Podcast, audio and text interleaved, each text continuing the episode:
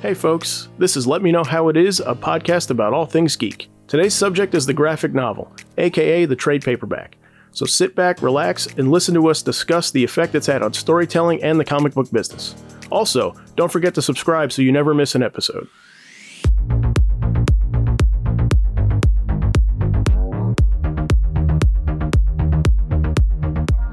So, the main question for this is the graphic novel with its effect on creative and the marketplace, has it helped or hurt the comics industry? So, I'm Zach Slater. I'm Frank Melman. I'm Tommy Smithereens. I'm Clifton. I definitely think it helps. Prime example of that is Watchmen. I think the trade really propelled that um, to other of other people just having it as a book to read all at once as opposed to looking for individual issues. Because in my collection, I still don't have three, four, five, eight, and nine. But overall, if if it wasn't for the book being um, what's that, a graphic novel format, or at least brought together in one trade, I don't think anybody would have praised the story so strongly, being that it's a um, condensed story. You know, there's a beginning and end. You know, look for anything else. It's completed and it's in a travel ready format. Wait for airplanes. so that's a, I, I think it That's definitely a good one it. to start with because I forget that that's even issues Yes. for me. Yeah. like, I honestly, I could, I don't think I could tell you what the 12 covers are oh, of them. I, like, I really don't. So Really? that's a good one to start with. Yeah. But The button with the blood. I remember the one with the picture of um the photograph on the um sands of Mars. Right, right. That's one. yeah, him standing there. I remember Mhm. that one. There's also the smudge on in when they're in Veidt's Yes. hideout. Yes. There's also one with is the one with the uh, the Black Terror, the flag. I'm trying to think. Uh, I'm not sure because I thought um, it means what twelve or thirteen issues. It's 12. Yeah, twelve. Yeah, so each one is a defining uh, character on each of them. So that makes me remember which did what or what cover looked at what. But I mean, One's got to be a Rorschach mask. Yeah, I would one think so. Yeah, one's a one is- butterfly. yeah, Yeah. one's a I think it's the butterfly, Mhm. or yeah, or well, The Rorschach. said- Rorschach thing. yeah, the blot. Yeah, Yeah. or the, I'm just thinking of the, the interview where he actually says, "Yeah, it's a pretty butterfly" Right. yeah, to the psychiatrist. but that's the one of the trade paper that stands out with me the most is how uh, people are able to pick that up and um, praise it or talk about it distinctly. But it, a lot of people forget it was a limited series, like what uh, Zach was saying earlier, that it almost makes people forget that it was a limited series monthly. It is interesting because it's famously or infamously one of the first American comic book collections to never go out of print, Mm-hmm. which is the reason Alan Moore never got rights to it back is because he was guaranteed rights when it went out of print, and it never went out of print. DC never let it go. Yeah, that's one. That's one bad side to it. But it's one of those things where I think about when I think about the first or the beginnings of the graphic novel proper. That's definitely one of them, and it's funny that you mentioned that because I didn't really think about that one. But the other one I really thought of was, for the longest time, was Dark Knight Returns. Mhm. Yeah, Those those two those two are you know seminal for DC, especially for that time right around 86, 87, whereas Mhm. when those those books came out, you had them in in in trade format, and like you said, you you know it's good for airplanes, it's good for bookstores, it's good for you know all those places that are non traditional comic shops. You could definitely get those two books and still be reading comics, but not technically reading comics because it's not like you know it's not like a floppy or a single issue as the way they originally came out. Even though Dark Knight didn't come out, it was the first square bound books. I remember at the time was one of those I bought. I'd gotten to go to the comic book shop in my local hometown, and I probably got a stack of comic books about the size of an old phone book. Like the day before, literally the day before, it's probably spent like 20, 30 bucks back when comics were 75 cents or a dollar. And then going to Waldenbooks the very next day in the mall, and they had a stack up at front on the register of Dark Knight Returns issue number two. And begging my mom to buy me one more comic book, not realizing it was a four ninety five or three ninety five dollar book, which was Mm. a lot. yeah, you know, at the- yeah, Yeah, at yeah. the time it was it was a it was a Oh, big yeah. commitment for yeah, you know one story, but again, it was a great story. and It was it was in a, you know in a format that they, they hadn't really done before that. And now when you think about that, looking back, I mean, a single issue now is you know four ninety nine. So you read Dark Knight as it was happening, I- essentially. I- we, need, we need to talk sometime about whether or not, like, the fact that it was seminal hit you, like, right away. Or if it was one of those things after the fact. It we don't was- have to do it this time. No, no, we, we we won't sidebar out. The only thing I'll tell you is, like I said, I, I picked up two and I read two before I read one. So I read two and then found went looking for issue one, got it, and then read the rest of it as it came out. that's the same thing when I when Ronin came Mhm. out. I felt uh, when it was on the shelves, I picked it up, and it, I didn't know it was the, the like I was in the middle of the story, Mhm. and then it, it became difficult to get the first or the initial copy, especially if it's a reprint. Right. Then Right. that makes it even that much harder. So I'm definitely on the side of um, it benefiting the comic industry as far as But so Frank, you said two things that Mhm. I think. So you said bookstores, you Mhm. said travel. Well, Right. Tommy, you said travel first, Yeah, but I did. Frank, you reiterated travel. Right. And so I'm thinking back to all the like 2001 documentaries about comic books that were getting made when they were all talking about like, you know, issues are, are you know, maybe going away. And now what you're going to see are trade paperbacks in bookstores and stuff like that. And now I'm thinking, I don't know, but I feel like even that's changed now. Like, I don't know how many comics are selling at bookstores anymore at this point. Right. About roughly half Is of still all American half? comic books And, and the travel are thing to me is, graphic novels. Mhm. it's the one time where I actually like reading off of a tablet. It True. is I, I hate lugging. We've talked Books about around, we've talked about know? it before. How many times you've you know been on a plane and you know in the old days you'd fill a backpack full of like six or eight trades, knowing Right. full well that you would read two or three on the way there and two or three on the way back. Not to mention if you were in a in a, in a place with a you know a decent comic shop, you would go check it out and pick up two or three more trades. Yeah. You know, I remember one of the last times I was in Austin. That you know, I found one of these great comic shops that had they had basically a storefront where they had like regular comics that were out new and product, like you know Funko Pops and Marvel Legend figures and all that good stuff. And then they also had you know back issues in the front of the store, and then they had a gaming store. This was all like one shopping center. They had a gaming store, and then behind that, in a bigger, almost like warehouse type you know area. It wasn't. It wasn't. It was very low frill, but they had all of the stuff that they were blowing out. So everything back there was older stuff, like older trades and hardcovers that were like 50 percent off of wow. everything. Right. So again, that's another situation where I mean, this was years ago, but ever since then, I've switched. You know, I got I got a good tablet, and as much as the we can talk about that at some point, the experience of reading an actual comic or an actual graphic novel versus tablet, but having to have everything on a tablet and be able to read it that way is so much easier than having to lug around. Yeah. Even though I still buy I still buy collections of books, you know, graphic novels all the time or hardcovers all the time. It's still one of those things where if I'm going to travel, I'd much rather not lug around an extra. Yeah. No, hundred percent. Like I, I'm I'm the same way. I mean, if I'm at home, I'm definitely gonna read paper. Mhm. You know, but yeah, if I'm on a plane, I want to carry as least amount of stuff as possible, and and so I mean that's the one time where I like. But so trades take up ha- roughly half of the marketplace. of Is it- monetary sales. So I found some 2018 Okay. figures in sales and saying that the comic book American comic books and graphic novels last in 2018 did about a billion dollars Mhm. in revenue. And so breaking that down where that money came from, it was roughly 50% was comic shops between the, the issues and the collections.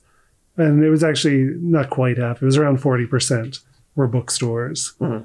Around I think six percent were newsstands slash others, and the lowest one, like around five percent, four percent, five percent, was digital. But that's Okay. in monetary, not in units sold. So you understand, like the the bookstores that are selling make up forty percent of that money are going to not be selling issues. They're going to be selling Is that, trades. that's, that's only is that brick and mortar or is that online as well? online as well. Okay, because I think- just 'cause book, that- okay, book so- retailers. Okay, so yeah, so when you when you take in Amazon Right. for sure, but I like I I was always under the assumption that that was going to be going down because like bookstores are not all that prevalent anymore.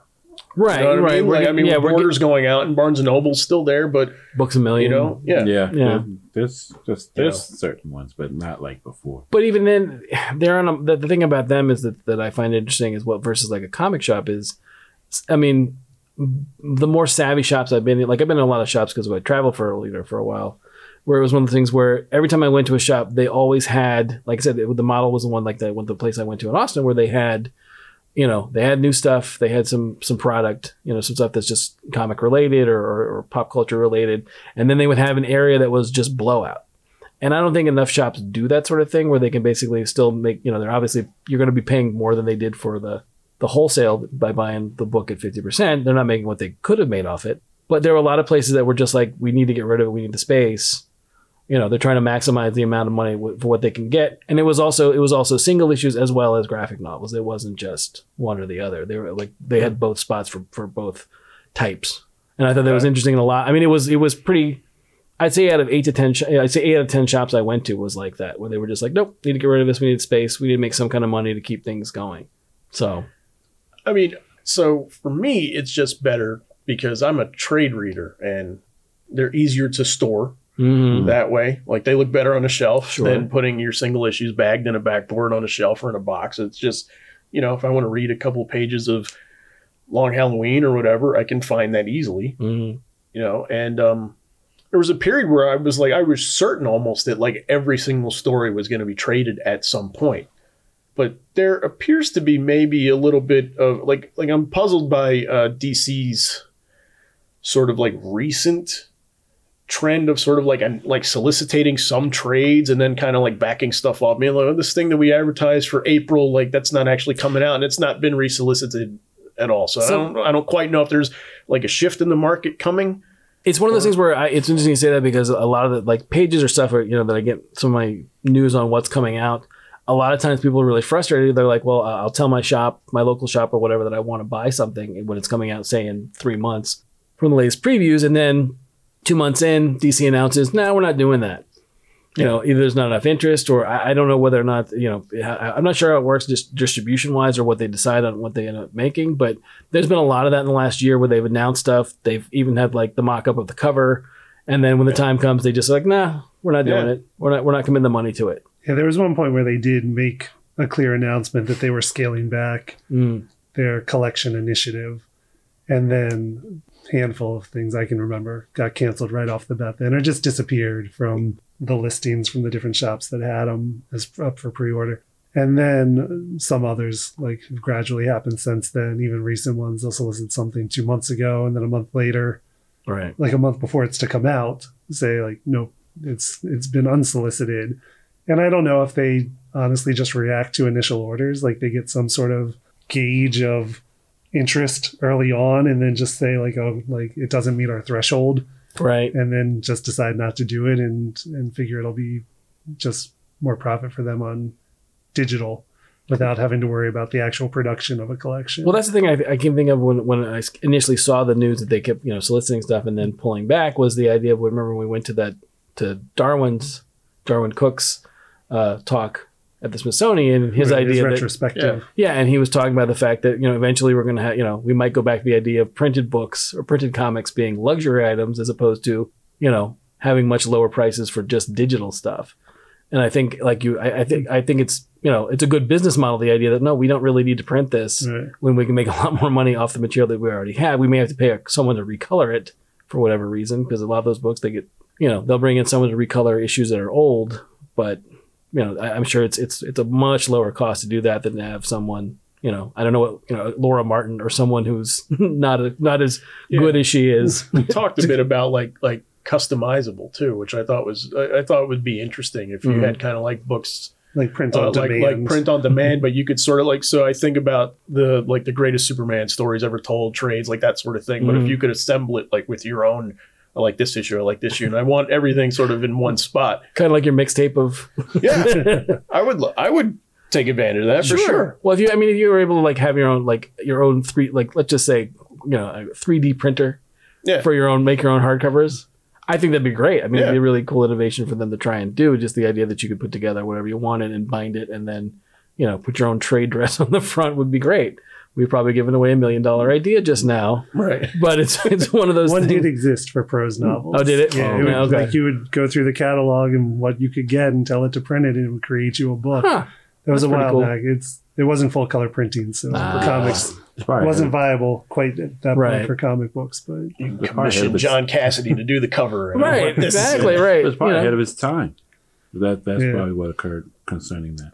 But what I would like, I mean, uh, sorry to be off topic a bit, but I like the Last of Progression to be more animated as opposed to book format. I mean, don't get me wrong. I understand what the trade on the topic entails, but it's just that that idea of not getting the full story all the time. And what books or trades did was give us the full story right then and there. Yeah, You know, Generally. Um, that it, it, that that's how it played out because nowadays you hear people say, I, "I'll wait for the trade," you know, for a particular story Oh, to that's- end. That's Well, yeah. totally me. You know, and I, and I know that it, you know, it drives some people crazy, but like the issues to me is is I'm testing the waters. I'll, I'll buy issue one. I'll buy issue two because I think I think issue two is kind of a better gauge of of what the book is going to be than issue one. Remember, Zach, we had a long time ago. We had a discussion. Mm. Uh, I see. Um, in fact, yours is more along the lines. You rather binge than get the weekly, or you know, as far as shows go, correct? In, in No, for sense, comics. No, but in a sense, I'm just saying, if, as far if you have to uh, explain it like in your comic format, and for me, I would if I can get my hands on that story before the, it hit the publisher date, I was all for it. Right. Yeah, that's that's that's in the way of how I felt with. Uh, I just just give me the story. Don't don't don't feed it to you know. Don't piecemeal it to me. Don't need, not in drips and drabs. I want it all at once. I want all at Yeah, once. And if I get behind the curtain, you know, Sure. and see Sure. the, and see the story, that's what that's what I'm all for. I mean, my thing with with with graphic novels was, i- it's one of those things where if, if I wanted if I wanted to basically put someone on a book, that was the easiest way to do it was to be like, here, here's the first six issues of this, or if I was you know going to loan someone out a book rather than give them my issues, I would just be like, here's the you know because a lot of times you buy something initially and like you said, I'm going to put it in a box and it's going to go in the basement or in the attic or wherever you keep your books, and I'm not really going to think about it for a while, but I may want to read that or revisit that story. And again, I think in in the beginning when graphic novels were first you know first coming out and you had that you know ability to just pull something off the shelf since it was so much more accessible you had that graphic novels were much more um, a better thing for the industry. Because you could easily just like you said you could like tommy was saying you could just put a, you know a full story in someone's hands like year one as another example like much like dark knight returns where it was like here's four issues it's batman's origin you don't really need more than that. Yeah. you know i don't have to read you know at that point 40 years of batman or, or 50 years of batman or however long No, no, not you at all. Yeah, I, I think I think it helps with accessibility, like you know, tenfold. Mhm.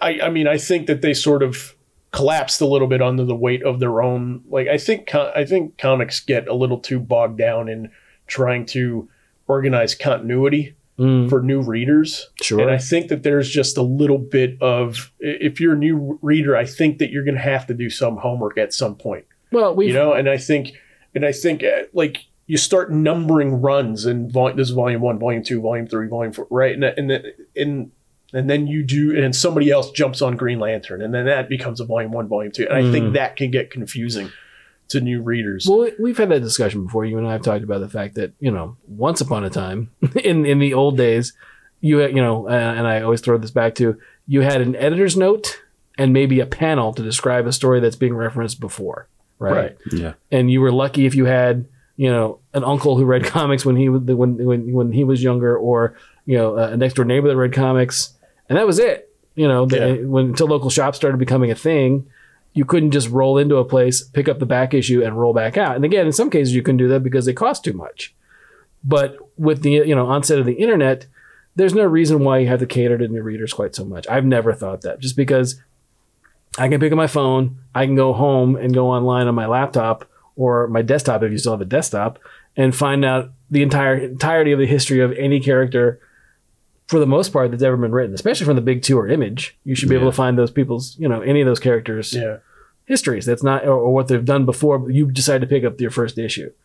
And I know in the in, in Marvel in the '90s when they added the, the the front the front page or the frontage page after the cover, where it was like, here's everything that's gone on, you know, in the book up until now, basically, Right. to get you caught up with the story. And I'm like, well, you have again, you have the internet. Yeah. Why is this something? There's Wikipedia. Right? Why do you I'm need not against this? I'm not against them doing it at all. I mean, I do think it helps, but it's just, it's one of those things where I feel like manga has kind of l- like like an easier time when it comes to that because there, there's like there's one Pluto and there's not like another volume of Pluto Mm. out there. So like you know that volume one precedes this volume two, and, Right. and then there's nothing else. But like what if we look at a character that's that's you know super prolific like Batman or Superman, like that can get a little confusing. I think. Sure. But- I was gonna say, um, when you mentioned manga, manga does the same thing. They're just ahead of the curve. The um, trades, they, they, you know, the formatted books that come in, even though they're serialized, they first come in a magazine edition of the story itself, like a comic. Imagine like getting a magazine with Batman, Superman, um, Wonder Woman, all lumped together. Weekly in Weekly. the size of a phone book. Exactly. Mm. So uh, the, the trades that they send over here, they'll take everything for the month of the Shonen Jump magazine for one particular story, lump together, send in a book. Kind of like they've been doing. They did the the Walmart books. Yes, Kind Where you of, yeah. basically get Yes. you might get a new story and Yes. the rest of it's all reprints and stuff from exactly. okay. Right. Yeah. So what you're looking at is the trade format of it.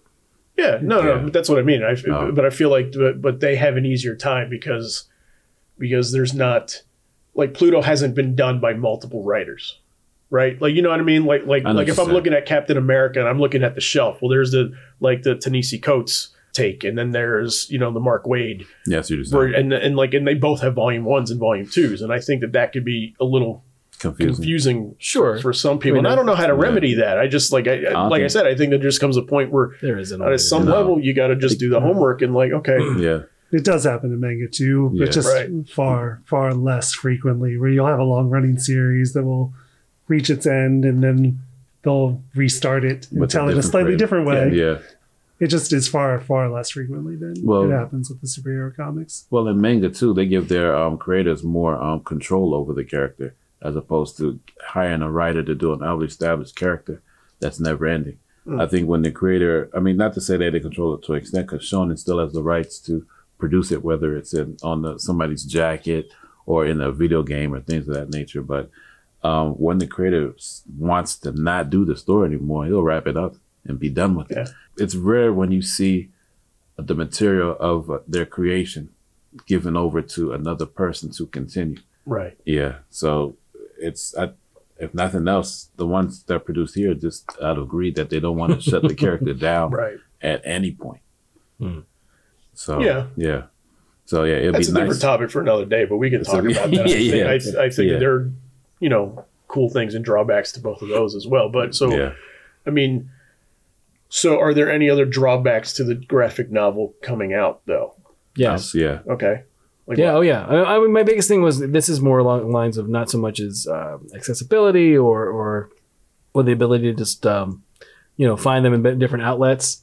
My biggest thing with the graphic novel is I think it just changed storytelling like forever. Like I don't think they're ever going to go back to the simple idea of you know we have it, you have every once in a while you have somebody that gets experimental and say oh we're going to do a one and done and then have a five part story. Yeah. Generally, it's like I, there's a six part story in every trade, whether it needs to be or not. Well, I agree I agree with that I feel like I, I feel like one and dones tend to happen in the annuals Yeah. a little bit more um but yeah. one one thing I, I that I want to bring to attention is if it starts out in a comic, if somebody's waiting for the trade, the book may be canceled as opposed to everybody waiting for a trade to come out since the numbers aren't up. It'll put the kibosh on a great story early because everyone's waiting for the trade and the numbers of Yeah. the book itself drops. So it could kill the popularity or the nuance of a new idea, a great story developing, just because it's not producing numbers from Yeah. avid readers. I mean, they're they're, they're fi- I mean, I feel like the comics industry is just like plays that stuff really close to the chest. But I do think, like, I feel like in some cases, Marvel's actually been really good about that stuff. Okay. Or I've, I've read interviews where they would they admit freely, like, Squirrel Girl's not selling month to month very well, but it's like it's making a killing in trades, and that's why we Ah. keep doing it. Yeah, sometimes if they if they're willing to give it a shot, sometimes they'll find out find out that it pays off. Okay. Yeah, and but that's a probably a more recent adaptation on their part because for a long time they were so resistant to anybody waiting for the trade. Like they would tell you like go buy the issues, go buy the issues, go buy the issues. But if it's not what you know the customer wants, then it's up to them to adapt. I feel like, which is probably another conversation possibly, but uh, but no, I feel like it was around early 2000s when manga was first like invading America, I should say, like Mhm. the in the bookstores and everything that Marvel, I can think of probably at that time more than DC, really did seem to start dictating story to fit a trade model. And they were the first ones, and that is the period of time I remember it happening. And but now publishing, you know, costs have changed, and Marvel trades are now down to five issues. So I don't know if they're now dictating five issue stories to match the new price model for what they want to put out. Right, but for a while they also had the situation where not only were they, you know, dictating what stories were supposed to be, but you would have that situation. We've we've talked about it before. The idea that you would have, like Marvel Now. Marvel Now is the thing we're doing, and we're going to have this lineup, and this is the lineup for X Men, this lineup for Avengers. These are the people that you know, the teams that are on Spider Man or Fantastic Four or whatever. And then we'd have two trades Yeah. of those characters and those storylines, and then immediately revamp everything and this is Marvel whatever now is Yeah. and they would do the exact same thing again where you get like sometimes with the same writer and i thought and, and that's where i found it like really frustrating like Mm-hmm. i mean if if when mark waid was still on daredevil and daredevil got relaunched and and there was no creative shift at Mm. all and it was still it was still very much like this story is picking up in the second volume right of right with this new number one and i thought like this is so weird like i can understand like brubaker's not writing captain america anymore somebody Sure. else is on that that makes sense Mm. to relaunch Yeah, Um, Squirrel Girl had two number ones within one year of Yeah. each Wow. other. Like Mighty Yeah. Thor with Jason Aaron and, and Russell Dauterman was almost within a year of each other. Wow. yeah I mean, they were within a year of each other because Mm. it was eight issues and then the Thor's miniseries and then another number one. So just about a year apart. gotcha But the Squirrel Girl one actually happened two in the same calendar Yeah. year. I think they can get a little trigger happy with with the number ones, but I think as far as um, like writing uh, or, or writing to six issues, what always puzzles me about that is you can always go bigger, right? Mm. Like like if you have a longer story, right right? You can you can do two volumes of a trade, right? As long as you have enough story to fill twelve issues at that point. But it's funny that we're thinking in these like books of six Mhm. or now books of five Right. essentially now and, and and and some writers i think are better than others at it like you know it's just like anything else in writing like some guys are really good at dialogue some people are really good at action sequences some people are good with metaphor all that stuff some people are good with pacing and i think you have somebody with pacing they'll tend to have like a better idea of like how much real estate their story is going to take up sure and kind of be a better self editor of what goes in and what goes out. But I've never understood why we don't get more trades like like the man who laughs, the Brubaker Joker thing. Mhm. Like that that that's an interesting trade for me because like that actual man who laughs story is like only two issues. Mhm. And then but in the trade you get like the book is hung up on that story. Like, it- like that's the main event story. If I'm looking at it like a wrestling card, like that's the main event story. That's the one that's selling it. But then the back half of that is four issues of like this Alan Scott, like Commissioner Gordon thing in Gotham. That like also done by by Brubaker. So it's so there's cohesion there. right You know. are you talking about the, the the legend of the dark knight story that one he did or the one that was like the one shots that he did No, it wasn't one shots. I think this is when I think this is when he was still on Batman proper. okay This is after like Gordon was not the commissioner anymore, like after he'd been shot and stuff Oh, like okay. that. And, yeah, so, So it it's was after- very much a Gordon story, but like Alan Scott was a part of it. so it's after officer down then Yeah. Okay, gotcha. All right. Yeah, I, I just think it's one of those things where I I just think some a lot of times it becomes a situation where you're given so much real estate and you just don't know how to fill it in, and the stories go an extra issue. Or a prime example for me was um, Original Sin, the Jason Aaron miniseries about you know the Watcher and you know all the revealed secrets and all that stuff. There's literally, I mean, the way I remember reading it, there was an issue like around, I think it's like four or f- three to four, or four to five.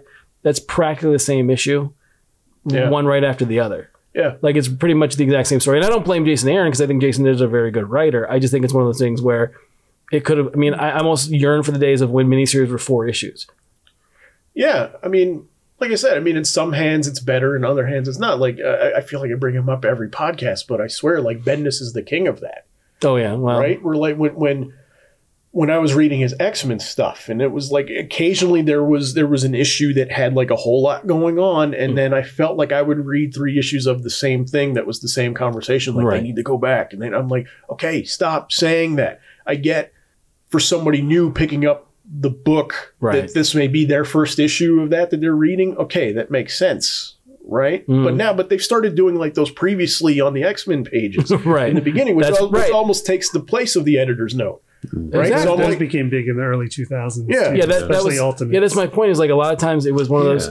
A lot of times you would have the situation where that front that front piece that page would basically give you a synopsis of what happened in the book, and then you would turn the pages, and the first three to four pages were basically the characters telling you what had happened previously in the Yeah. book, which didn't make any sense because why include those pages in the front at all? yeah, it's like you're restating like the whole thesis of the book. Like, like, and and I'm just like, this is this is a waste of time. I Yes. think. And sometimes Bendis is great at that. Bendis is fantastic at writing like the conversational issue that like this whole thing, this whole Sure. is one scene, Mhm. and sometimes that's wonderful to read, and other times it's just like, all right, can But we I- move this along? Like I'm on the fourth trade and nothing's happened. But I will say someone who's really who when I think about someone who's really good at filling the trade, you know, uh, regardless of the way he is now, I, I think Chuck Dixon did a really good job of filling six issues with story. Like there would be f- like four, like there'd be the setup in the first issue. You Yeah, about three to four issues of actual stuff happening, and then the last issue generally was the coda piece where it was like. You know, like if you think about the one you, you and I both love the one where it's Robin and Nightwing on the train, yeah, in Blüdhaven Yeah. talking, which is a tr- is, a, is tremendous. It's you, and it's after I can't remember what event it's after, but it's one of those things where it's you know a lot of stuff has happened right before it. right. You know, it's one of the big Batman crossovers, and it's just the two of them talking at the end of it, and I think it works really well. And I think a lot of people don't really think about structure of story and six issues. Like I think they think, well, I'll just you know I'll stick the landing at the last second and hope Yeah. this all comes together. And I don't think I don't think you can treat your every issue you know, there has to be you have to look at the entirety of what you're given. If you're given, I don't know, what's what's a standard comic book page wise? 22 pages. 22 So, yeah. pages. So for six issues it's what? 132 pages, right? So you're looking at 132 pages that you have to fill. Right. So basically you have to I mean, I, I would think you would have to unless you're given an extra, you know, an extra it's like an anniversary issue at the end or an anniversary issue at the beginning to kick things off, you got to think about your page count. And I think it's one of those things where I, I, we've had this conversation before. The idea that British writers, for whatever reason, and I think it's basically the theory that I have is that when you start out in British magazine, in British comics, over there you have eight pages to tell your story, right? So you're used to working with eight pages as your real estate, and there's not a lot more, not, not a lot of room for fluff. Right. You really can't, you know, you couldn't give eight pages of art to people in Britain. They'd be like, "What is the story? It's nothing here. It's, it's, you know." But I think about all the books that I read where, in order to fill a trade paperback, it was just uh, you know a fight scene or you know or or a double page splash when you didn't need one. And granted that some of that's just due to artists wanting to resell their art, right. but a lot of it also is the idea of from a writing someone had to write that scene, Yeah. And I just don't think that people value the the the, the, space that they're given enough to say, well, do I have enough story to fill up 132 pages of a trade? Right. Yeah. No, I, I, I had an epiphany while you were talking. Like, Okay. I was thinking about, I'm, I'm like, where, where did, thanks. Yeah. thanks, Frank. No problem. Uh, no, I was thinking about like, where did I get that, that idea that like, why, why can't trades be, be broken up with more, like this is a three issue and then this is a two issue story and this is Sure. a one issue. And, and, Right. like, no, you're right. It was Dixon. It was Mhm. Dixon that whole time. I, I really did not put two and two together on that, but yeah, he was, He's good he was it. great at that in the '90s when he was like on on all the Batman stuff, like Mhm. especially Nightwing. Yes. Like Nightwing was the one where I read, which I read the most consistently out of all that. But yeah, you would get like this is three issues of Nightwing where he's in Blackgate trying to you know win it back after the earthquake thing, and then Right. and then we have two issues where he's he's with Oracle, Mm-hmm. you know, and there's and they're trying to breach like her you know loft, her lair, whatever it was. Right. Yeah. No, he was really good at that. I don't, but again, I don't know why more people don't think that way. I don't know. I don't. Again, it's, if it's if, I don't know if it's an editorial mandate or just the idea that like you know they sit down and like, oh man, I got to fill these six issues, and if I don't fill these six issues, you Yeah. know, I don't have a story. And I'm like, no, you have a story. You just don't have to take. Sometimes you could tell it in two two issues better, and then fill the other four issues with something else. I wonder if I wonder if it's just easier to think about like I'm thinking about like the toys I can play with Mm. in that time. And if I'm thinking in six issues, right? Like um all right, I'm going to do my Joker story in six issues, Mm. right? Uh, uh, oh, no, I'm just going to think about that because every, everybody's got the, the joke that, that, that we make all the time is everybody's got their Joker story, everybody's got their Sure. Dark Phoenix story, and everything. Sure. Now, many people have their Mad Hatter story, Right. right? But that was the thing about Dixon is he would have those You what? like he would have ideas for for those other characters. And I wonder if it's all if it's just like like a lack of ideas that's kind of like like I don't know what to do with the Riddler. Like I don't have a Riddler story, sure. so. I'm just not. I'm not gonna go do try and do that in two issues. I'm gonna just try and stretch this Two Face thing out for.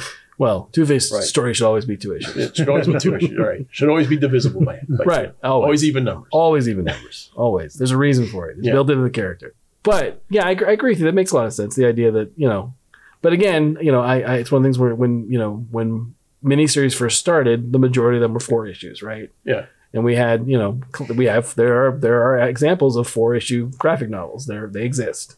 And then all of a sudden, I don't know. Again, I would think with paper co- with paper costs and what, what it costs to print books now, I would think why wouldn't you want to go with a model with a, with something that you might sell more of that cost you less than the co- than just to basically do something more of with the issues wise or paper page count, where it may not be you know you may not get the same bang for your buck so to speak. Right. And then we haven't talked about the fact that digital. I mean, we I think I don't know if I told I think I told Tommy this. There was the first the first uh, collection of um, all the crisis crossover stuff, all the single issues or double or two issues that went. It was like a sixty or seventy dollar book or something or something ridiculous when it first came out, or maybe it was less than that. Maybe it was like closer to 40 or 40, 50. But it came out one week on a Wednesday. By the next Wednesday, it was on sale on Comixology for four bucks Right. Yeah. you know and it's one of those things of uh, you know i if i know if i were dc i'd be kind of ear i mean granted i don't know what the deal they have with comixology whether they have a say so in what goes on sale or, or they don't I have to imagine they do have some say. Sure, but I would just- think- I don't know the mechanics I have of a it. theory about this though. okay But finish your thought first. but no i just the just the thought that i mean it's a it's a tough sale for people that didn't you know not i mean there are people that love crisis people that hate it there are people that are like that are indifferent to it like they don't really it doesn't affect them because those characters don't exist in those forms anyway Right. anymore so they don't really you know i mean sure there might be some more interest with the cw stuff going on and they're you know they just put out like a $500 box set with Right. like a million things in it like it starts i think it starts with with flash 123 collected in, in, in hardcovers and then all the way up through crisis but it's one of those things where you know i would be in you know from dc standpoint i couldn't imagine putting out a $40 book one week and the next week it's it's it's five bucks on Right. comixology because why wouldn't you just i mean granted unless you really want that book why would you not pay five dollars to get it Right, but I so so my theory about that is is that I believe that possibly that they are very much aware that people will prefer paper for the most part over over digital, right? And so they think that for the most part that these older books like Crisis and whatever Long Halloween and stuff like that, that for the most part the people on digital buying that are rebuying it, sure right? oh sure And right, because I I, I want that. I Mhm. want Long Halloween and Dark Victory on my tablet for when I'm flying wherever I can have it. But I'm not going to buy it if it's the same price as the actual trade sure itself. no i agree Right, I'm not going right. to buy it a second time that Sure. way. But if you lower it to five bucks and I catch it on Black Friday or whatever, I'm far more likely to re- like okay, yeah, I'll rebuy it. right I like it that much. Or you Sure. can subscribe to DC Universe for one month I for could. seven dollars and read it there Right, whenever you want. It's seven dollars a time for as long as that lasts for as long as that lasts. Yeah. Hopefully it's around. But I need to while. get I on- do enjoy it. But I need to get on the Wi-Fi on the plane that way, and I sometimes don't always do that. No, I, Yeah. that I think money. you can download. I Can think you? can download Can you? stuff, yeah, from the app. And even never- to like tried. like downloading to Netflix, like temporarily, Hmm. and just access it through their app. Hmm. Okay. I'm You can I'm prep not it. positive about that. But you can I'll have to double check that. You probably can prep it before you leave. That's what I do with Netflix. I Netflix. feel like I feel like I never get the full benefit of any piece of technology that comes No. out. I feel like I never use it to the fullest always. No, but it's almost like you need a, a, a another tangent. It's almost like you need a guide in order to understand fully to appreciate something, not just the nuances of it. So I, I feel you on that one. It, it wasn't until somebody made it to my attention that hmm. I could even do the Netflix option. Yeah Before I was like, yeah, I'm not watching. I just wait till I get into the house. But when you find that option that you can do it, then it, Yeah. you Yeah. know. Disney Plus, you can download on Disney Plus too, okay Oh, okay. good to know and watch on the go without Wi-Fi. wow But going back to I the like it. DC sales and Comixology, like there was the time, and I don't know if they're still happening. I've just kind of lost track. Where Marvel would have those like blockbuster sales on Amazon for Mhm. digital stuff, and like Mhm. they'd come out of nowhere and like last for a week, and it would be stuff that's normally forty dollar books, thirty dollar books that would all of a sudden digital in Mhm. digital Hmm. would all of a sudden be like Three ninety- three eighty eight yeah or something like Right. that. oh yeah And uh, like I used to get alerts for when those sales would happen, and like I just wait for them and then like stock up on a bunch and then not buy stuff other times because why would you if you knew these sales were coming? And then it would be so much th- there's so much stuff. Wow. Well, I would say this when when it comes to the stuff that, that goes on sale, Marvel is far like especially I, I can't say everywhere, but again I can say from from Amazon and from Comixology for sure that between those two you can do really like like you said those sales are really you get a lot of really good stuff for really cheap. And DC I don't know why, but they don't really take advantage of the digital. And they may do you know they may because of the app. They want you know they might be doing more of it, trying to get people to do it that Yeah. way. But Marvel has that as well. They have the Marvel Unlimited. Mhm. It's like six dollars a month and access to the almost the whole back catalog Mm, up until six months ago. gotcha.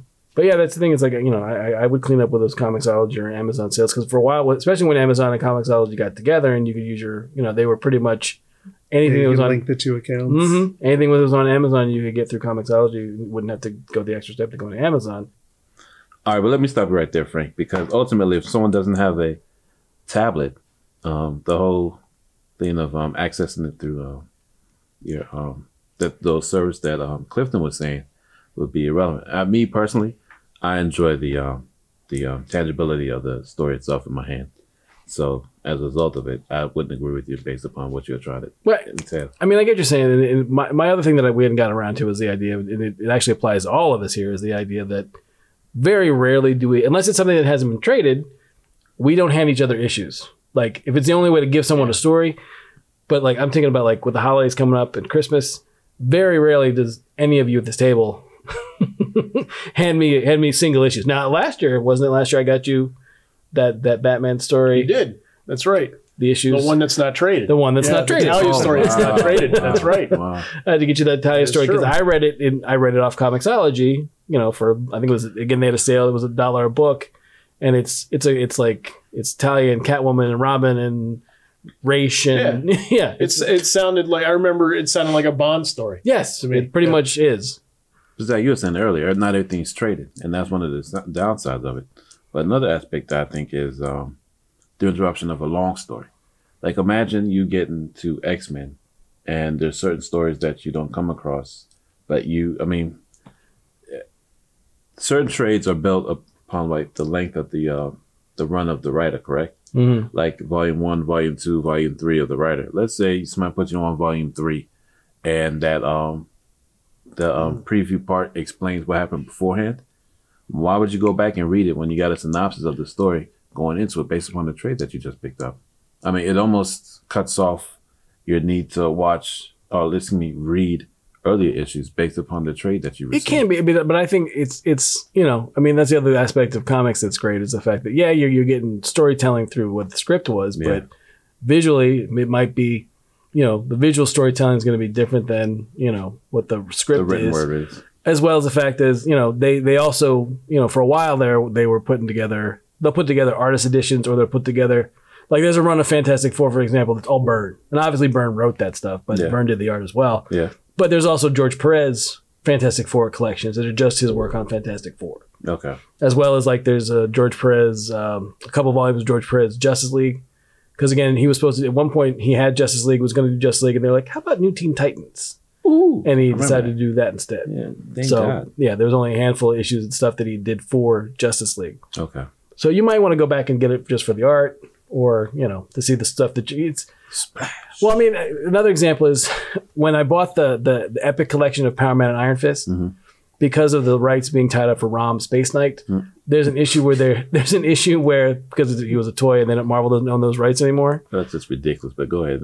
So there's a, there's an issue of Power Man and Iron Fist like around 77, 78 where it has the issue in the trade, it has the issue, and then a one page synopsis of what happens in the issue with Rom, and then the next issue that takes place after because they can't reprint that issue. wow. Yes, that's how they get around it. Smooth. Yeah.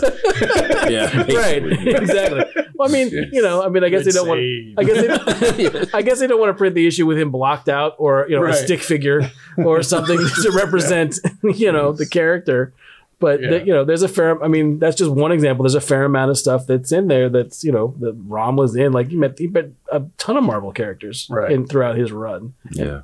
He did. So you Before know, they lost the Yeah. Micronauts rights. True, same thing. So unless it was a character that they created for for that book that wasn't already a Micronaut toy, Right. Yeah.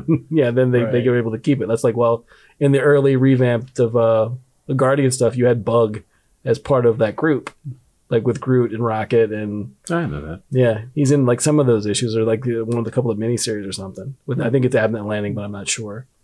But Tommy, you got me thinking about like you were saying how the, the trade is, is is like a finite amount of space. And I, like maybe we need an industry person here, somebody from Diamond or something like that. But I don't know where like why we didn't like why aren't there just more expensive trades made with eight issues Yeah. or less Yeah. expensive trades Maybe with like four with issues. three? Yeah, because it's kind Like- of, well, that's what I'm saying. I mean, You 'cause know? it's, it's kind of like it's either six issues or now five issues or an omnibus. Right. Yeah. There's Yeah. no there's no Yeah. ground It's like in between volume, volumes of six, unless you have a twelve unless right? it's like Unless it's a twelve issue, like thing Watchmen where- or yeah. Crisis or something like that. Limited But series. usually that comes out in two trades first, and then you get True. right. Well, they started like, like I sometimes. just I just Yeah. texted you Frank about this where uh, Waid and Samnee's Black Widow is getting now finally like Mm, like uh, the, the Ultimate Collection. yeah like probably the because the deluxe movie. that's like whatever it is in ten issues or eleven skipped issues. the however hardcover. I wanted that one in the big oversized hardcover. Yeah. Because They usually go from like two volume trades to one oversized hardcover, then to that hardcover and paperback. And I was waiting for that one because Right. it's beautiful. Mhm. And they skipped the hardcover and went straight to the Ultimate Collection paperback. Oh wow. Uh, but yeah, there's a few others. Like the Tom King stuff has been going straight to oversized trades, sort of 12 issue trades. Like the Tom King Mr. Miracle book, I can think of. And yeah, that just went straight to 12 issues, right? Is that how long the run is? There's yeah, 10 twelve issues. issues. Is it twelve? I thought. No, it's tw- it's twelve. I know it's more than six. Yeah, and yeah. it went straight to a collection of all of them. No, but I feel like they published. I feel like they publish a lot of his work anyway. Certain people are just prolific that anything they touch it right is going to hit trade. once you get to the to the rock star status, Yeah. basically, which, you- which you got to. he definitely got to that. Yeah, But yeah, talking about like Marvel always sticking or DC always sticking with the six issue model. I feel like that was a, a publisher side thing, basically for what they saw as consumer expectations. So you've got these books coming out, they're volume one, they're volume two eventually, volume three eventually. That their plan is that they want you to buy all of them. sure. So they don't want to change. Like if you're expecting this is my price point for one, they don't want to give you more issues and then the price jumps eight dollars or six dollars or whatever. So that's why I think they're sticking at six so that it is a like a comic issue comes out at the same price every month. I think they wanted a trade paperback to come out right. at the same price every six months. Is there?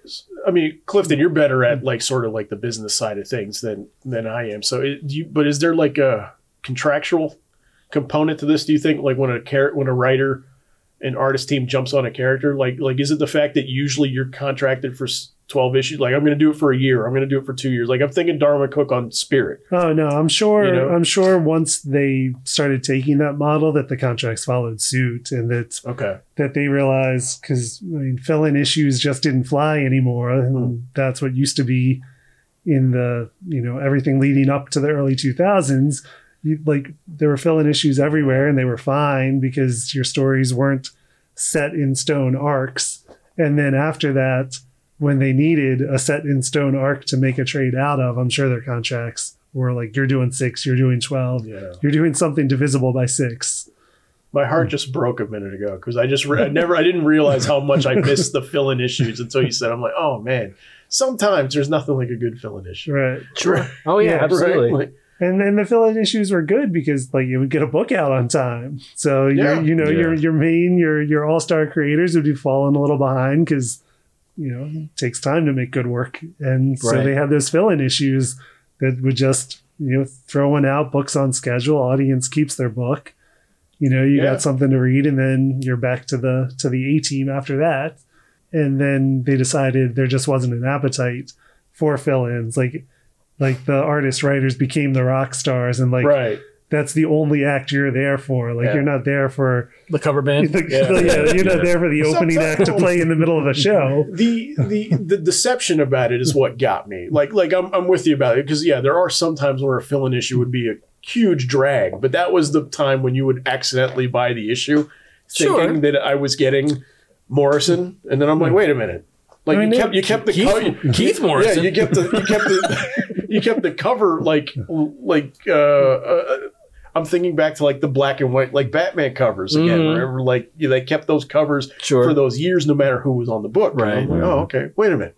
This But- isn't Deanie. Right. Like, I mean, something else. I accidentally bought this. Well, sometimes they would put the they they accidentally they'd accidentally quote unquote lead the creative team from from the regular creative team and be like, oh, it's not a person I it's someone's Yeah. brother-in-law Yeah. that's writing this book for the month. Yeah. Great. Right. It was also a place they would try out a lot of new talent. True. And that is that is a big loss, I think, from when Yeah. they shifted Yeah. away from them is that they didn't have a place to give people a shot that Mhm. wasn't as consequential as giving them a miniseries or a new book.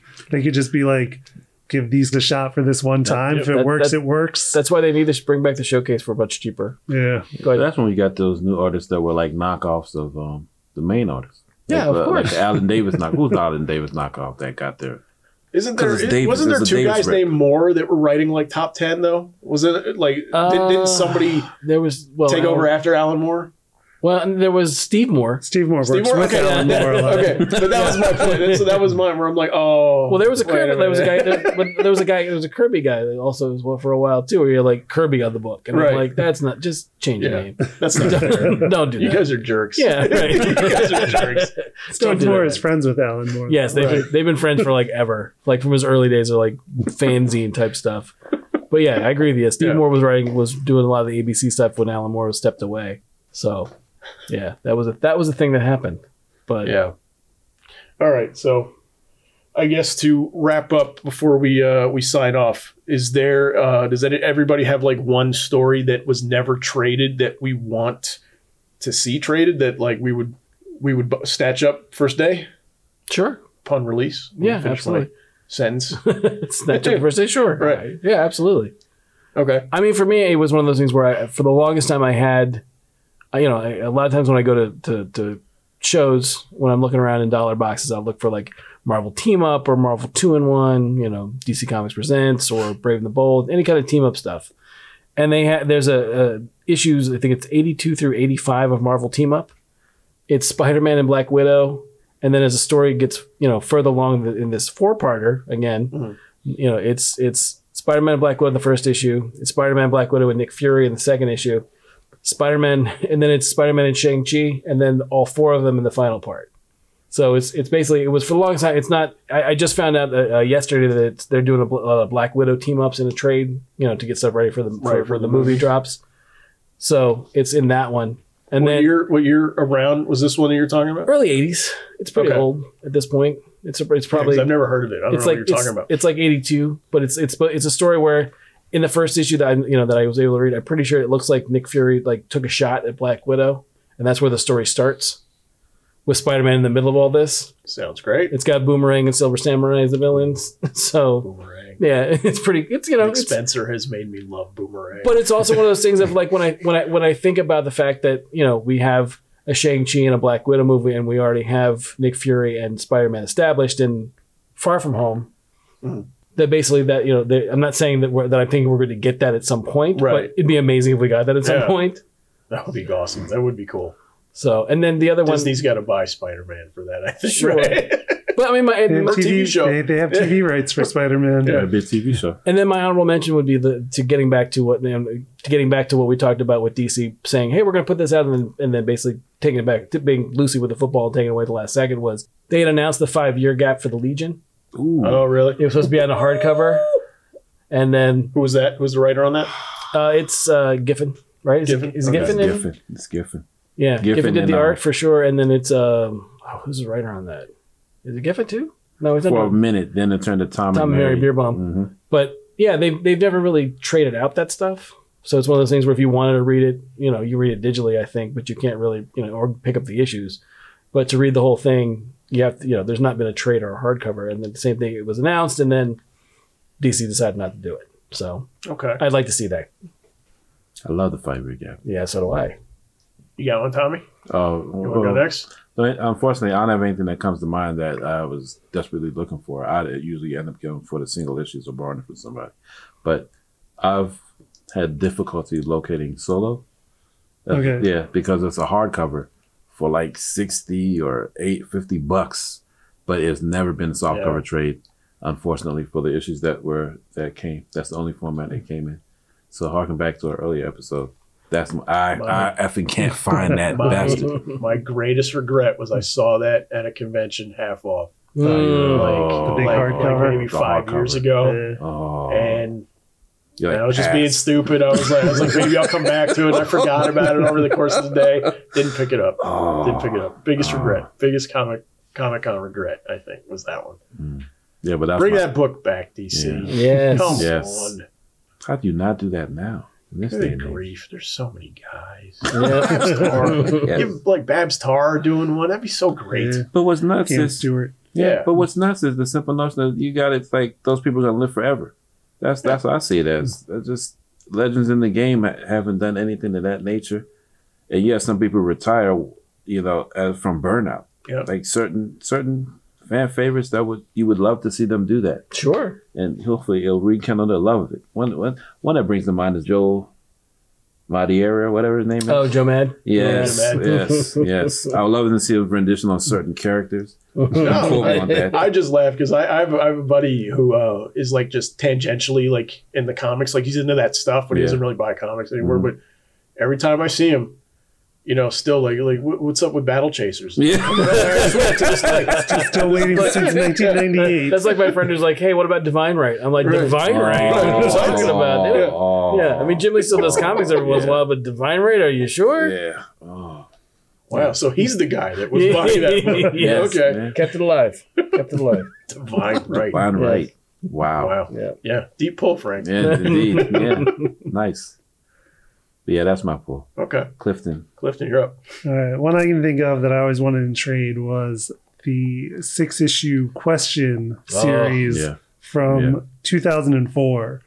Uh, written by Rick Veitch, art by Tommy Lee Edwards. Yeah. I don't think it's ever been put out in trade. I Nope. think we think it might be a casualty of their recent soliciting and unsoliciting books. I thought it had to do with the fact that there was a controversy about the guy, uh, Micah Ian Wright, who was the writer. That he had basically at one point he was writing Stormwatch and he was supposed to be writing a super, he was writing supposed to write a vigilante mini Mhm. around that site. It's all about the spy, science spire stuff. Right. It's around the same Right. time as the Yeah. question, and then it came out. Um, someone exposed him on the internet. He'd said that he was he was actually in the military.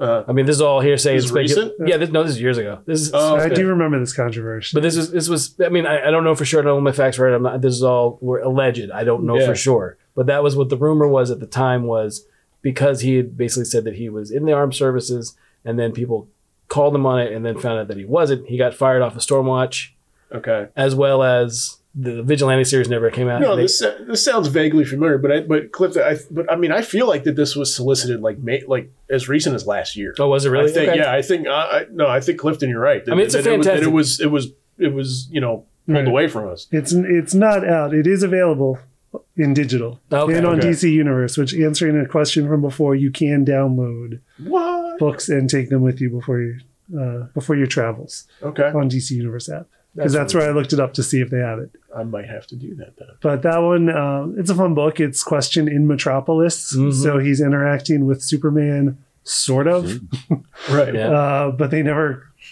It's an interesting depiction of Superman and, and questions point of view on Superman. Okay. Mine uh, kind of a cheat because I I sort of got mine. So, um, Batman and Robin Adventures was the Ty Templeton like Batman animated series book that was being done in the '90s. Uh, that was my like that was my favorite iteration of Batman for the longest time. But that, those ended up getting traded completely. But down the road, it became rebranded again. Like after they did Gotham Adventures, it became Batman Adventures like Volume Two, and it was kind of treated like animated series season five.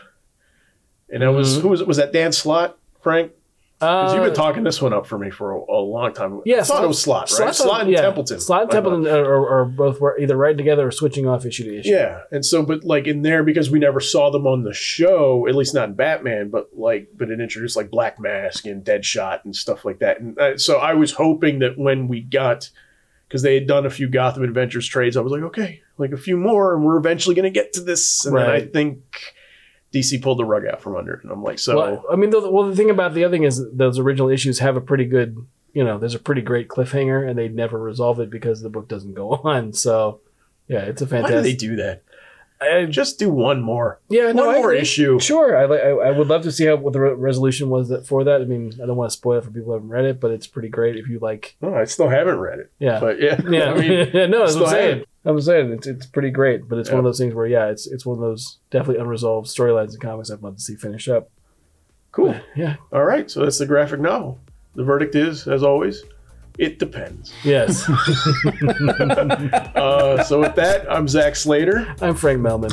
Tommy Smithereens. Left in. All right, we're signing off. Thanks for listening.